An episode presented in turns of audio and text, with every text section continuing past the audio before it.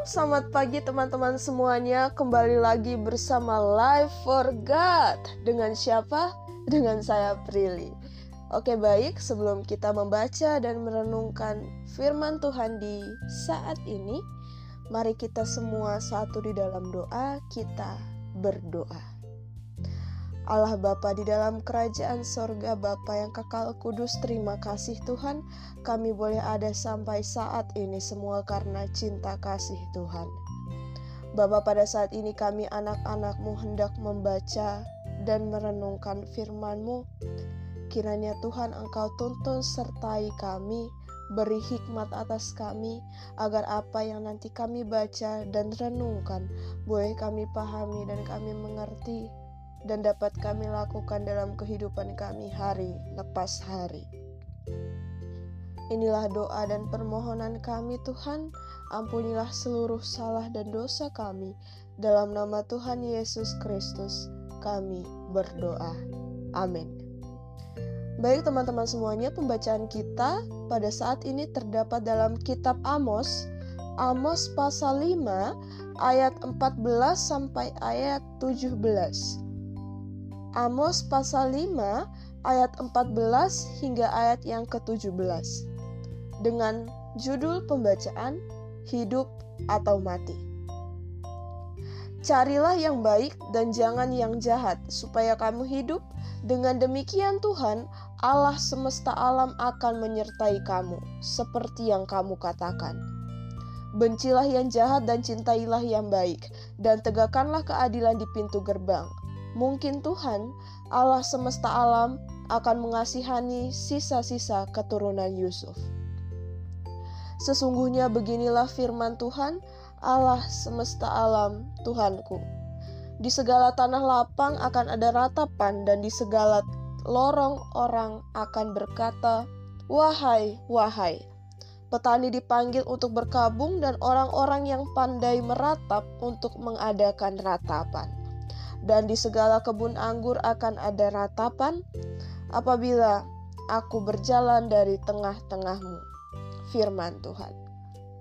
Baik, demikian jauh pembacaan kita di saat ini. Renungan kita saat ini diberikan tema carilah yang baik. Carilah yang baik. Baik teman-teman semuanya, kita boleh fokus pada ayat yang ke-14 dan 15. Carilah yang baik dan jangan yang jahat. Teman-teman semuanya, apakah setiap orang menginginkan yang baik? Pertanyaannya adalah, apakah setiap orang menginginkan yang terbaik? Jawabannya, ya belum tentu juga karena karakter manusia tidak bisa ditebak. Ada orang-orang tertentu yang mungkin senang mencari hal-hal yang baik, yang cantik, yang indah, yang lucu-lucu, dan sebagainya. Ada juga orang lain yang justru lebih suka dengan hal-hal yang berlawanan, yang tidak baik, tidak cantik, tidak indah, tidak lucu, dan lain sebagainya. Selera orang berbeda-beda ada yang lebih suka mengoleksi foto-foto pemandangan yang indah, sementara ada juga yang lain yang mungkin lebih suka mengoleksi foto-foto pemandangan yang sama, tapi setelah dirusak badai atau peperangan yang sudah hancur. Dan menurut mereka itu estetik, indah bagi mereka. Ada yang lebih suka cewek bermake up, ada yang lebih suka cewek natural atau tanpa makeup. Semua dari kita pasti mencari versi yang terbaik, sesuai dengan itu tadi, selera masing-masing. Dinas ini, teman-teman semuanya, Allah kembali menegaskan dimensi lain tentang arti mencari Dia. Mencari Allah bukan berarti mencari yang baik, ya, dan malah melakukan yang jahat. Tetapi mencari Allah berarti mencari yang baik dan membenci yang jahat. Mencari yang baik berarti melakukan segala sesuatu yang menyenangkan Allah dan bersuka cita juga dalam melakukannya. Lalu apa? lalu jangan berbuat kejahatan. Artinya, kita bukan hanya dipanggil untuk absen dari kejahatan atau sekedar menjauhi kejahatan, melainkan melawannya, melawan sikap-sikap yang jahat. Jadi, kita mesti memohon tuntunan Roh Kudus di dalam menggumuli setiap fase kehidupan kita. Kita mesti mencari yang baik dan menegakkan keadilan, serta membenci kejahatan ada yang dipanggil untuk mencurahkan waktu luang bagi pelayanan gereja. Ada juga yang dipanggil ke dunia politik untuk menjadi wakil rakyat dan lain-lain sebagainya. Pada tiap panggilan, kita akan berhadapan dengan kejahatan dan kita harus memeranginya berdasarkan firman Tuhan dan hikmat Roh Kudus.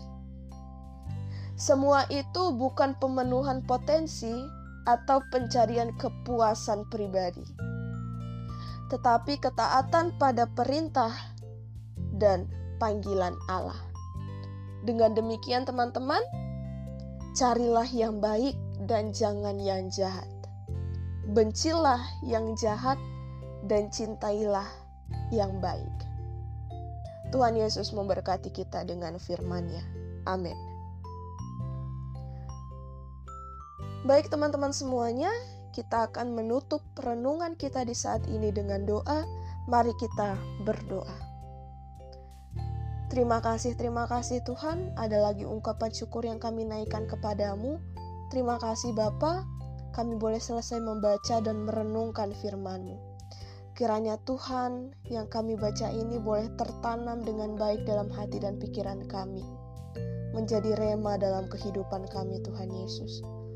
Tutup bungkus kami selalu Tuhan, agar dalam melaksanakan setiap aktivitas kami ke depannya, kami boleh selalu mengandalkan Engkau dalam setiap langkah kehidupan kami. Inilah doa dan ungkapan syukur kami Tuhan. Ampunilah seluruh salah dan dosa kami. Dalam nama Tuhan Yesus Kristus Tuhan dan Juru Selamat kami, kami sudah berdoa. Amin.